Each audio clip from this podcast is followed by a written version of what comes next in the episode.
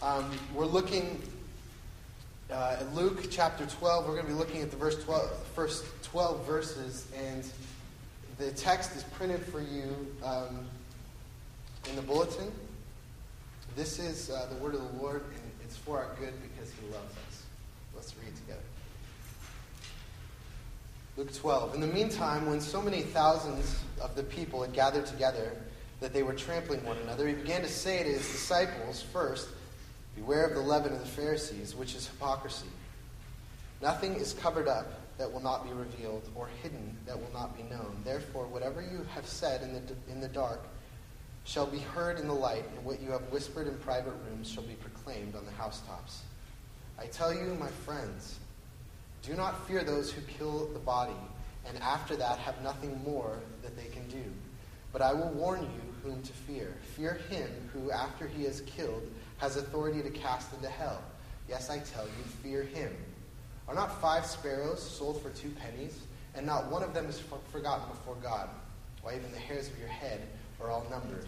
Fear not, you are of more value than many sparrows. And I tell you, everyone who acknowledges me before men, the Son of Man will also acknowledge before the angels of God. For the one who denies me, but the one who denies me before men will be denied before the angels of God. And everyone who speaks a word against the Son of Man will be for, forgiven. But the one who blasphemes against the Holy, Holy Spirit will not be forgiven.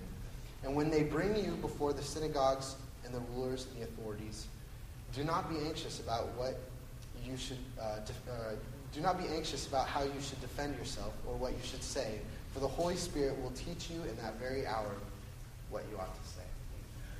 Let's pray together. Our Lord, we thank you uh, for your word, and uh, we thank you um, that uh, you speak to us uh, command, a command to not fear. And we ask that you would be our teacher about our hearts, that you would uh, uh, reveal to us, show us um, where our hearts are, what we trust in. And we pray that you um, by your Holy Spirit, you would apply this text to each one of our individual lives, each one of our situations, and that you would turn us to you, that we would find joy and hope in knowing that we have a Father in heaven, that we have a Savior um, who has sent his Spirit to dwell in us. So give us faith, increase our faith, build us up now uh, with your word. Um, and I pray that you would uh, forgive my sins as I come here and preach your word, uh, for you know that my sins are many. Um, but I pray that you would uh, open the eyes of the blind and that you would fill uh, the mouths of the mute with your praise. We ask this in Christ's name. Amen. So, um, between uh, well, we're, we're in a study of Luke between Christmas and, and, May, roughly, and we're looking at Jesus' uh, journey to Jerusalem, where uh, from his hometown in, uh, in Galilee, in his final trip, last few months of his life, as he's training his disciples before he's going to go to Jerusalem, he's going to die on the cross. He's going to raise the third day. He's going to spend 40 days uh, proclaiming the kingdom, and then he's going to uh, ascend back into heaven. And he's going to leave his mission uh, to his disciples. So right now, this is his intensive uh, training session as he's walking to Jerusalem with his disciples. So we're really studying uh, uh, discipleship. And um, it's really quite amazing that if you think of the last 2,000 years, how much has Jesus, how much influence has Jesus had in the world over 2,000 years? How many continents has he had influence in? He's, had con- he's influenced every continent dramatically. And the way that he did that was uh, he had 12 guys that he was training for really a short amount of time. His ministry was about three years that he was training them, and look at the impact um, that they've had. And uh, one of the things uh, that we see is that Jesus knows about people in general and about his disciples is that possibly the biggest obstacle that they are going to have in uh, being who God's called them to be, doing the things God called them to be, is fear.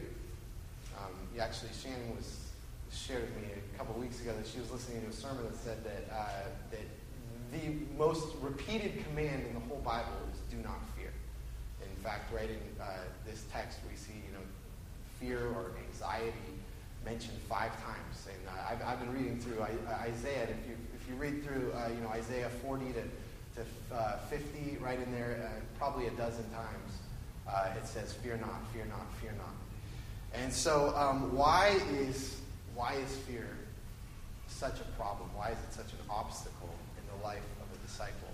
Um, I would, several years ago, we went with some friends over to Ellensburg. I have a friend whose, whose parents live over there. and We to spend spend the weekend with his family, and uh, we were, you know, playing out in the yard, hitting baseball and stuff like that. And the, yeah, I think it's the Yakima River comes near Ellensburg, and so we drove out to the Yakima River, and they had this uh, rock that you could jump off, you know, maybe 15 foot rock that you jump off.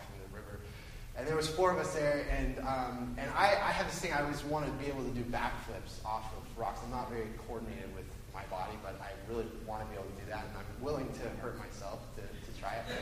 Um, so I said to, um, I said, actually Trevor was there, and um, I said to the other two guys, I said, hey, you guys, I'll do try a backflip off this this rock if you guys try one. I'll do one if you do one. It's a 15 foot rock, and we said, Trevor, we don't think you should do it. We, don't, we don't want to go to the emergency room. We don't want any broken necks. Okay. so the other two guys, the, the one guy's like, yeah, I'll do it. The other guy's like, I don't know. This is pretty high. He's looking down at the waves, the water coming. And so he says, okay, I'll do it. So I go first, and I kind of just huck my body back, and I, I over rotate pretty far and land on my side. But, you know, it kind of slapped a little bit. I was okay, and uh, I got out of the water, and everything was fine. And like, oh, okay. And the next guy got up, Tyson. He's, um, and he's one of those athletic guys. He's never done a backflip in his life, but he's just, you know, Mary Lou Retton, just um, off the rock. And, uh, and then, you know, perfect form, like perfect 10, you know, strings are clapping. And uh, so he does this perfect. And so the last guy gets up, and he's like, you guys, I don't know if, if I want to do this. I, I, I don't feel good. And we're like, you have to do it. You, we just did our two, and that was the agreement. You have to do it. So uh, he gets up there, and, and, and as he's saying, you know, I don't want to do it, we say, look at what's the worst thing that could happen? I mean, look what happened to Nate. He way over rotated and he landed on his side. That's the worst thing that could happen, right? He landed on his side. Look, he's fine. He's standing right here. He's like, okay. So, uh, so he gets up there, and as soon as he goes, um, panic strikes him as soon as he leaves the rock. And he's about horizontal, and he turns towards the water, and then just 15 feet horizontal. And we're just like, oh, you know, that, that, was, that was the worst thing that could happen. Okay, okay, we take it back. and he swims over the edge, and he gets out, and his whole, um, his whole side is just blistered, and I don't know what red, you know, blood vessels popping and stuff. I don't know. And uh, in deep pain, we're like, oh man, maybe you shouldn't have done that. Yeah. Um, and you know what's a what, what's a problem is you know if you've done a backflip, you know you don't want to panic in the middle of it. You just got to keep going. You got to go all the way. You got to. And what happened with him is fear froze him, and that's what fear does. That's why fear is a big obstacle. Is that fear puts you in a straitjacket. Fear says to you, uh, it, it, it, makes it so that you can't act. It makes it so you can't move. It makes it so you can't uh, make decisions. It makes it so that you can't uh, you can't risk in life. And, um, and Jesus knows that if, his, if fear grabs a hold of these 12 disciples who he's going to be sending out to do his mission, they're going to be useless. They're not going to be doing anything. They're not going to be making decisions. They're not going to be taking risks if, if fear is taking hold of them. And, um, and the fact is that if we don't see our fears um, and let Jesus teach us how to deal with our fears, if we don't look at them and address them, then we're going to, as Jesus' disciples, we're going to be useless also. And uh, the key, the real key about fear is understanding that fear distorts the way that we see the world. Fear distorts the way we see the world. So what I want to do is I want to unpack just three things about what Jesus says about fear and, and his answer to them. The three things are, first, that fear distorts our view of others. Fear distorts our view of other people. Uh, second, fear distorts our view of the future. And last, fear distorts our view of ourselves. And with each of these, what we're going to find is that knowing that uh, Jesus uh, is our Savior, and that we have a Father in heaven who cares for us, who has given us the Holy Spirit uh, to enable us and power us. So those three things, looking to God, is really uh, the key to understanding fear and dealing with fear in our life. So, first, um, fear distorts our view of others. Um, now, uh, for some of us, um, the place that fear shows up most in our lives is, um, is in our contact or relationships with people. Um, you know, where maybe we're fearful that if we if we have if we enter into relationships with people, we get to know people. If we open ourselves to people, people are going to hurt us. And uh, if we expose ourselves to people, they're going to hurt us. And so that's that's one of our fears. We don't want to get near people. And uh, or you know, on the other hand, some people our fear of people is more that we are chasing after uh, people's approval. You know, that we want so desperately people to like us, and we're so afraid that people, you know, we're not going to be cool, we're not going to be liked, we're not going to say the right things, so we're kind of always checking, oh, did I say that right? Was the inflection of my voice uh, the right way? And uh, there's, there's an anxiety and a terror about, uh, of, about being around people. And what's kind of ironic about it is that um, the fear uh, puts us in a straitjacket so we can't be ourselves, and, uh, and then we're not ourselves around people, and then we don't build friendships naturally, and we're not, we're not drawn, drawn to people. And so fear is, is kind of a straitjacket. And then, and then some people really do have people in their lives who are hurting them. You, know, you got people at work who are constantly on your case or ridiculing you, or uh, you have family members or, um, or neighbors, whatever it is, who actually really are hurting you, and, you're, there's fear.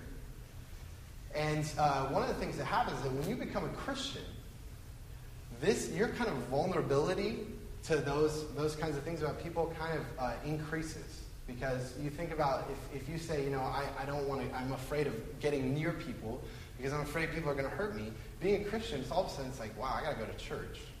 You know I got to get in a home group. I got to I got to talk to these people. I have people that are trying to love me and build relationships with me, and all of a sudden um, I I got to deal with my fear. I can't just I can't stay as a hermit. I can't not talk to anyone else. I got to talk to people.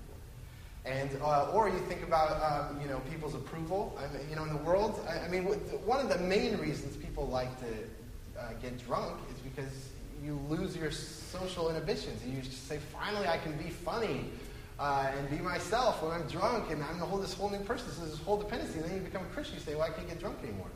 I don't. I, I, I don't have that uh, tool for being myself and, and feeling free. I got to deal with my fear.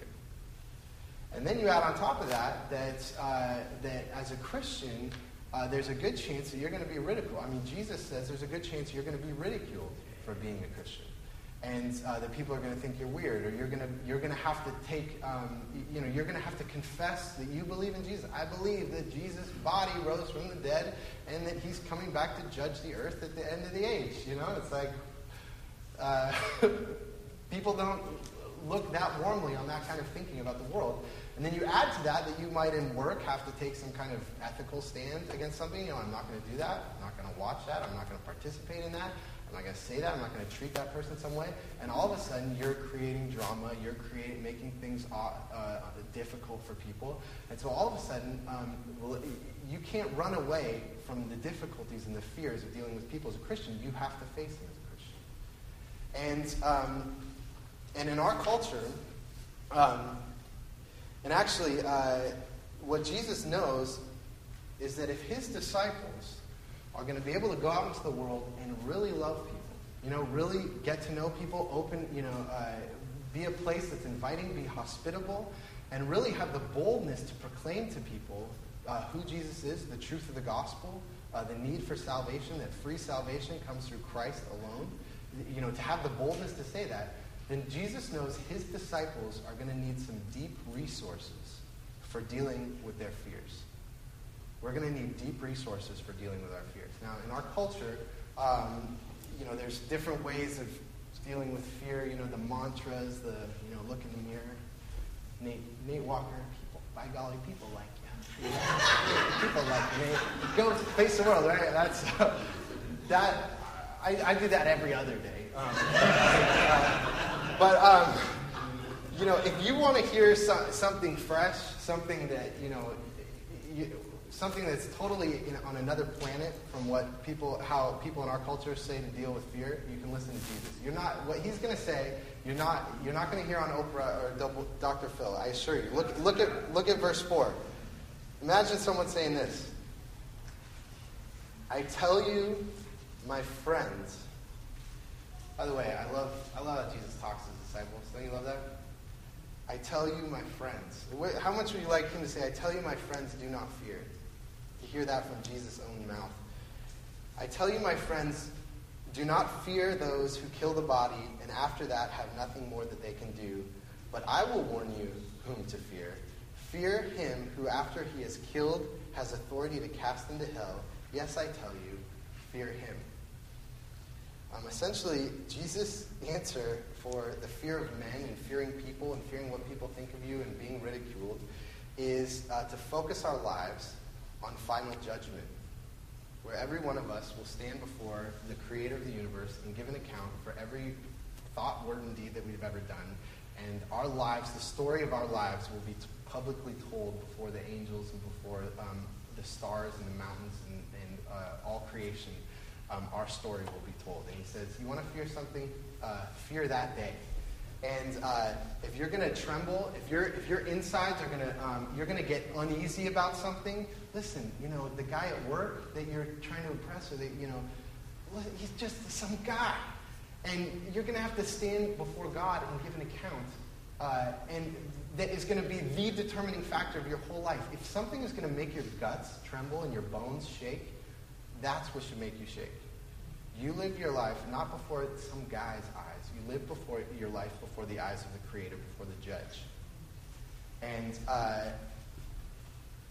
now, how does that work?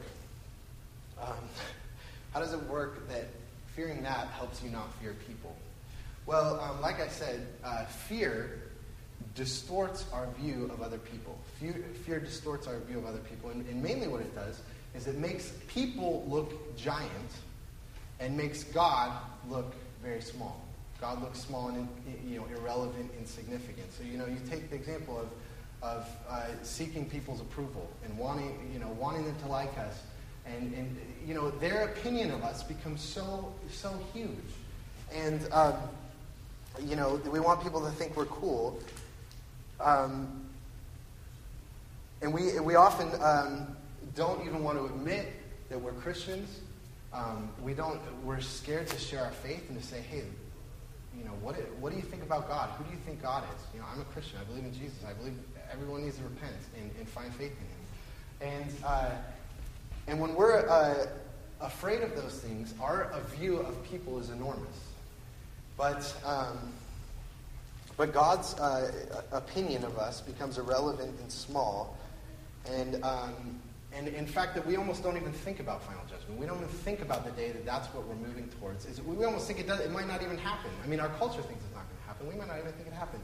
And so the, the, the, people around us, they become kind of like, you know, you know in Oz, Wizard of Oz, you know, when they're, they're talking about the wizard and he's this great, big, huge, wise guy and he knows everything.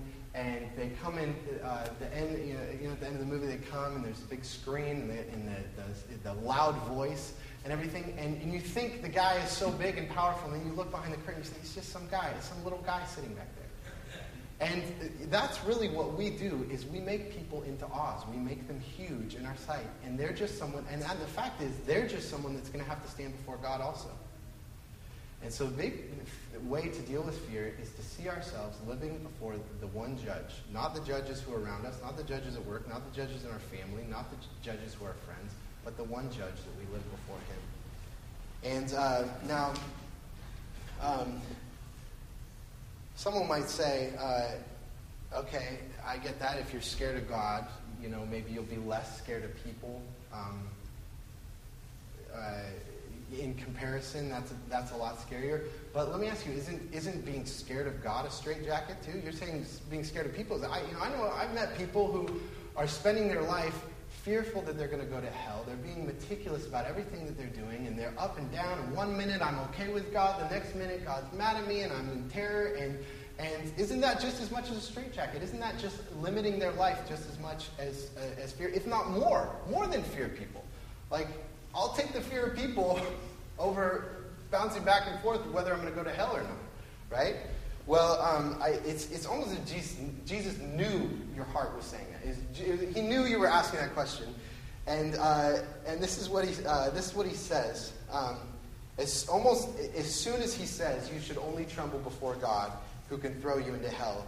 He's, he hasn't even finished his sentence, and he says in verse 6 Are not five sparrows sold for two pennies? And not one of them is forgotten before God. Why, even the hairs of your head are all numbered. Fear not. You are of more value than many sparrows. This is a great picture Jesus gives. On the one hand, you should be trembling because you're going to stand before the Creator, and yet you should fear not because He loves you. I mean, He loves, you know, He loves the little birdies. God loves the little birdies, and He knows what's going. He, he remembers the little birdies, and you're worth way more than the little birdies, and He remembers you.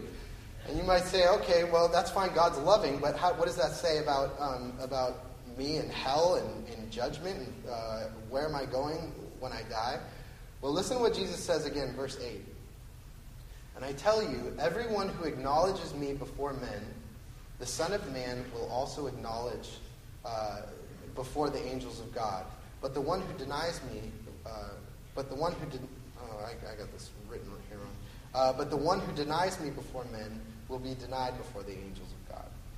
And so what Jesus is doing is he's painting this picture for us um, of the, this final scene, the kind of culmination of our life, where um, there's this huge audience of angels. And actually, it's probably not just angels, it's going to be the creation as well. You know, uh, Romans talks about that all creation is eagerly awaiting the revealing of the sons of God. And so there's this, this public scene where the whales and the stars and the mountains and, uh, and the angels are just silent. And there you are. And God is telling your story, the story of your life publicly. And everyone is kind of on the edge of their seat, eager to know who are you, what are you worth. And what's amazing about uh, um, what Jesus says here is uh, even as it runs through every sin you've ever done, every shameful thing you've ever done, as that is being publicly announced, um, Jesus says, if you just acknowledge me, then I will acknowledge you in that day. And at the end of that story, as, uh, as everyone is listening, he will, he will say in, in the hushed voice of the universe, the, before the hushed vo- uh, sound of the universe, this one is mine. And every single sin that's been done, paid for. Then people are like, oh, you did what? Paid for. Paid for. Paid for. Paid for. Paid for. And you think about, as your life story is being told, and every single sin piling, piling, piling, and one after another paid for by Jesus. Paid for by Jesus. It is forgiven. It is forgiven. And Jesus says, what do you need for that? Acknowledge me. That's it. Believe. Trust in me. And what's amazing, you know, some people say, oh, just believe in Jesus. That's, that's what the final judgments can be, is just do you believe in Jesus? I mean, come on, isn't that just so arbitrary, just believing in this guy? Uh, you know, what about being a good person and stuff like that? But let me ask you, what do you want on that day? What do you want to be required of you? You want, uh, you want how well did you love your family? How well did you speak to your kids? Did you get angry at your kids? Uh, did you care for the poor? Did you uh, give? Is that what you want to be uh, the requirement? If that's a requirement, that's when you're walking around your whole life bouncing up and down and saying, oh, maybe I'm good with God, maybe I'm not, maybe I'm not good with God. But when Jesus says, you just acknowledge me and I will acknowledge you. And so what we can do, what that frees us to do, is that we look forward to a day when we will be acknowledged, will be approved of, will be accepted by God. And it's just, do you believe? Do you trust in Christ? And then he will accept you. And let me just tell you that for those of you who say, you know, I'm like hungry for people to approve of me, I'm, I'm hungry for people to say, you're okay, uh, I like you. Let me just tell you that a lot of those things, that is just a taste and an imitation of what your heart is really longing for is for your Creator, your Father, to say, you are mine. And He will say that to you one day. And so um, our, our life, you want to overcome fear, fix your eyes on that day. That's where we're going. That's where we're going. And that's, that's Jesus' um, first tool, deep resources for dealing with our fear, for his disciples dealing with our fear, is looking forward uh, to the final judgment. So, first, fear distorts our view of, of other people because it makes people big and God small. But we need to, in our hearts, blow God up and see how that He's really the big one. The people we're trying to get uh, their approval and that we're fearing, they're just some guy. Okay, right? Some guy. You can use that language in your head. You know, just some guy. Just some guy. That's helpful. Okay. Second, uh, fear distorts our view of the future. Um, one of the fundamental qualities of, uh, of fear is that fear is future oriented. fear is about what's right, what's going to happen in the future. Uh, it's not so much about things that have happened or are happening right now. It's like what's going to happen. I don't know what's going to happen in the future. I'm afraid, you know, uh, lose my job and or I'm uh, I'm not going to be able to make my payments or uh, whatever. Um, fear is looking to, to what's going to happen in the uh, in the future. And one of the biggest ways that fear works as a straitjacket is that fear uh, tells you what is claims to tell you what's going to happen in the future, right? That girl won't like you. Don't go ask her out. I'm telling you what's going to happen in the future. Uh, the girl doesn't like you. You're not going to get that job. They won't hire you. Um, uh, you know, it's not. You want to. You want to take a risk in life. You want to build a relationship. But it's not going. It's not going to come together. Um, what future, what fear does is it claims to be omniscient. It, claim, it claims to have knowledge that only God knows. You don't know the future. You don't know what's going to happen. And so what you do, and what we also do, what fear, what also creates fear, is that we have our pictures of, um, of our kind of agenda for our life that we have in the future. So you say, you know, I have kind of a picture of what the good life is, and the, the life that I want with the family and the the money and the job, and this is how I want things to go. And so you take these two things and you put them together that I have my agenda of what the good life is, which may be very different than the life that God wants to tell through my life. And then you add with that that I know the future, and I know that the future is not going to be this. And so, uh, and what we do is, is we, we don't make any decisions, we don't move forward, uh, um, because we know that the good life we want, we're not going to get in the, in the future is only discouragement, it's only failure, it's only disappointment. And, and so often what we do is that, that's part of the reason we don't make a decision. You know, when you don't make a decision about your life, is, is kind of a way of trying, it, of, it kind of gives you the illusion that you're not going into the future. It's like if I just don't make a decision, then maybe time's not moving and I don't have to go into the future yet. But it really is, right? It really is moving forward. And so um, fear comes when I combine those two things. Now, many Christians, when they're faced with this dilemma, uh, the way that they try to resolve it is they say, I, I want to find out what God's will for my life. And so they, you know, will pray and we'll get, you know, we'll maybe go on a mountain and we'll get our hearts into a certain meditative stance and where we're talking about this thing. This, it's usually one of these things, our agenda for our life. And does God want me to do this? until we get to some feeling that says, God told me this is what he wants to do. And, you know, it sounds, and, and it's, you know, I'll be honest, it sounds very pious. You know, I, I prayed a lot about this. I know what God, God, wants me to do this. And the fact is that it's really an, another way of saying that I want to know the future. I want to be omniscient. I want to be God. I want to know the things that God knows.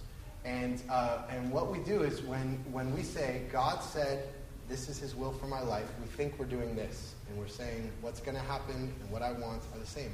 And by the way, you've got to be careful talking like saying, God told me to do this, because you can actually manipulate people as well by saying, this is what God told me to do. Oh, is it, you know, the Bible uh, doesn't say you should do that, by the way. Uh, God told me. Or, or saying, you know, no one in your life thinks you should do that. God told me this. And because what's happening is when we, when we have that kind of stance of saying, God's will for my life is to do this, um, essentially what we're saying is, I want to be in control. I want to have control over the future, and I want to know what's happening. Right? And, uh, and by the way, uh, and this, this may, I don't know how, where this kind of um, uh, you know, spiritual experience is in your life, but in many ways, knowing the future and saying, this is God's will, this is my fate, is kind of more of a pagan idea than a Christian idea. Um, God's revealed will is here. God cares about you loving people. Um, uh, God cares about you knowing, uh, knowing Him, praying, asking Him as a father for things, for the things that you need, trusting Him, going forward in faith, uh, gentleness, faithfulness, peace, joy. These are the things that are God's revealed, God's revealed will. Uh, not necessarily what job you're going to have um, is this the girl that I'm supposed to marry? Uh, you know, is this God's will for me to marry? And um, And um, what Jesus says is that the way to deal with our, our fear of the future and deal with this problem is to not say, okay, God, tell me what's going to be in the future. That's not his solution. The solution is this. Look at verses 6. I already read these, 6 and 7 again. Um, Are not five sparrows sold for two pennies, and not one of them is forgotten before God? Why, even the hairs of your head are all numbered. Fear not, you are of more value than many sparrows. Um, Jesus says God cares for the birdies, He cares for you. And so, what you should do is just make your decisions in your life. Uh, you know, read the Bible, make sure you're not disobeying the Bible, and know that God cares for you as a father, and He's remembering you. And make your requests known to Him, and ask Him the things that you want, and, and acknowledge them as desires, not not this is my fate. These are things that I want. And so, um, and so, how do you know? How do you make a decision? How do you face fear? I don't know what to do in the future. What should I do? Well, um, you know, first you, you look at the Bible, but then you say, what do you want to do? Do you want to do that job? Do you like this person? Is she, a, is she a Christian and she loves God? Okay, then she's someone you can marry. Do you like her? Then marry her. And uh, it's not, there's not fate uh, that's, uh, and you know what? It's not going to be perfect. You're going to find out you thought she was perfect. She's not. You get married and you're not perfect either. And actually, the whole point is that you find someone who's not the perfect person and you become the perfect people as God works in your marriage. That's more what God wants to do. That's what His revealed will is. And, uh, and then you, you know, in making decisions, do you have the opportunity? Does, does she want to go out with you? If she doesn't want to go out with you, then uh, you keep asking her. That's fine. But, you know, or you say, uh, I want to go to school. I want to, um, I, I, I want to do this kind of career. If you don't have it, you may not have the opportunity to do that. You might have to wait for the opportunity. You may have to ask God for the opportunity and say, God, this is what I want. Will you give this to me? I'm not trying to control the future, but I'm just going to ask you. And then you also you ask the people here, the people in your church, the, the spiritual community around you, and say, what are those people saying? You know, yeah, I think uh, I think you'd be uh, you should go into that ministry. You know, I, I um, when I decided to become a church planter, um, you know, church planters have different stories about, you know, God told me I need to plant a church in this town. And, uh, and that's not, it's kind of like that for me. I have some things that happened that God was certainly orchestrating and, and leading me to being a pastor. But it was mostly, I really, I wanted to plant a church. I heard about it. I wanted to teach the Bible. I love teaching the Bible. I had people in my life saying, yeah, you should do that. You'd be good at that. And it was a time of life. I was already in school. I could transition, go to another school, and, and I had a church that was uh, helping financially. And so the pieces kind of came together, and you make a decision. You say, I should go do it. And I never, you never hear from God, this is what you should do. And, uh, and what God wants you to do is to make your request known to Him as a Father and just trust Him and make a decision. And you know, um, I'll tell you, my, my dad, one of the helpful, his little he's here. Uh, one of the uh, really helpful things he always told me growing up is you make a decision and you live with the consequences. Just make a decision, do something. Just do something. That's actually a much more biblical picture. And just trust God. And he's going to take care of you. And love his kingdom and be working for his kingdom. And what, what do you want to do? Where is God putting burdens and desires in your hearts? Follow those things. And so fear distorts our view of the future. Fear says, I can know the future, I know what's going to happen, and I want to control it. Uh, that's not what God's calling to you. God's calling you to make decisions and trust Him. Okay? Lastly, fear distorts our view of ourselves. This is related. Um, uh, possibly, um, uh, the biggest way that fear acts as a straitjacket in our life um, is by shrinking our view of ourselves and making us really small and, uh, and, and shrinking uh, our understanding of actually what we're capable of and what we can do. And, uh, and actually, in this passage, you know, when Jesus is talking about fear, he's, you know, I'm talking about, you know, relationships and uh, jobs and things like that. And those, those are all places, families, that's where we, have, where we uh, encounter fears and all those kind of settings. But uh, the main thing that he's talking about is being his disciple and doing his mission in the world. That's the main setting where he's talking about uh, where fear is going to come up. Is that we have a calling. You have, a, have a calling as a Christian uh, to tell people about Jesus, to be a light in the world, um, to, to care for the, the poor and the marginalized, um, to, to use your resources generously um, for what God is doing and trusting Him with those things. That, that God, God has called you to do that. And Jesus is addressing the fear that is going to come up when you uh, enter into that mission. And, um, and probably uh, the biggest, one of the main reasons that we don't join in what God is doing in the world and really use our time, use our resources, use our life uh, towards God's work is because we think that we have nothing to offer. We often think, you know, if I tell someone about Jesus, it's not going to work. They're not going to believe me. Uh, um, if, if I'm going to love people, it's not really going to have a, an impact. It's not going to be powerful. You know, I'm not as, uh, I don't know much as much about the Bible as that guy. Um, I, am not as gifted. I don't, um, you know, I'm not, uh, whatever, you know, the list of things, of things that I can't do. And um, what fear does is it shrinks our view of ourselves. And, um, and what, but what we see in the Gospels is uh, that Jesus is training a group of disciples uh, who are going to, these are, these are fishermen, uneducated fishermen, who are going to go out into the world and they're going to tell the Roman Empire that Caesar, you know, this is the biggest empire, world power in the world, Caesar is not the Lord. Jesus Christ is the Lord, the guy who was crucified. And, uh, and if you believe in him, you will have new life. And 12 guys, uneducated fishermen. And uh, if anyone is incapable of that kind of mission, it's these guys. And yet, what they did over the course of 300 years took over the Roman Empire, and the whole empire, uh, you know, 300 years later, in the cities, 50% of the people in the cities were Christians. And they said, you know, I think you're right. I think Jesus is Lord and Caesar is not. And, uh, and they devoted themselves to him. And uh, what we need to see, um, and he knows that um, what he's going to ask of us, what Jesus is going to ask of us, what he asked of his disciples, goes way beyond what our capabilities are and what the things that we think we are able to do. And you look at these words, these are great, um, famous words from uh, uh, verses 11 and 12. And when he's talking to his disciples, and when they bring you before the synagogues and the rulers and the authorities, do not be anxious about how you will uh, how you should defend yourself or what you should say, for the Holy Spirit will teach you in that very hour what you ought to say. That's a promise. Do you believe that?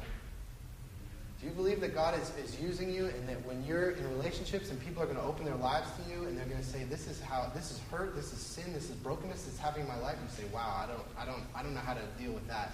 You have the Spirit. Or if someone if you're going to ask someone, you know, what do you think about God? What do you think about Jesus? And have a conversation, and you think, you know what, I'm not, I'm not going to know what to say. Uh, you know what? Jesus says the Holy Spirit will give you words. And you trust Him, you be gentle, you love people, you trust Him, you tell Him your own story from your own experience.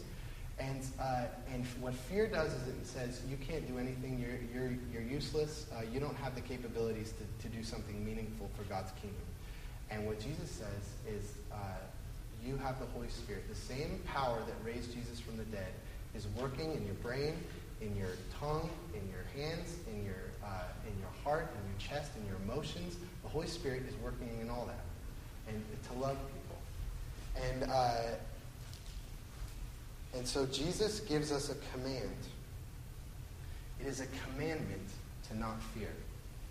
It is not just that you know don't you don't need to fear. Don't worry about it. He says don't do it. Don't fear. Do not make the decisions in your life based on fear. Do not enter into you know make your decisions about relationships based on fear. Um, but make, make them on the fact that you have a Father in heaven who values you and who loves you. You have a, a, a Savior who, at the end, at the end, at the very end of the judgment day, is going to say, "You are mine," in front of all, in front of all the angels, and that He's given you His Spirit. His Spirit is alive in you, and He promises to be at work in you. So fear not. Let's pray.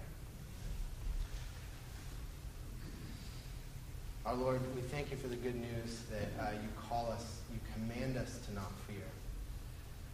Uh, reveal to us where the fear is in our lives. Give us repentance and, uh, and just fill us, uh, fix our minds on Judgment Day that we live our lives before you alone. And Father, we do here, as we worship you, uh, Jesus, we do acknowledge you. We acknowledge you before men, and we pray that you would give us courage, as there will be other places where it will require more courage to acknowledge you. And uh, we pray that we, uh, we could do so. Um, we thank you for your Spirit. I pray that your Spirit would come upon this congregation and that we would love each other, we would love this community, we would love this city, and that you would uh, give us, uh, make us capable of doing uh, many things that are far beyond what we could ever ask or think. And we ask this in Christ's name.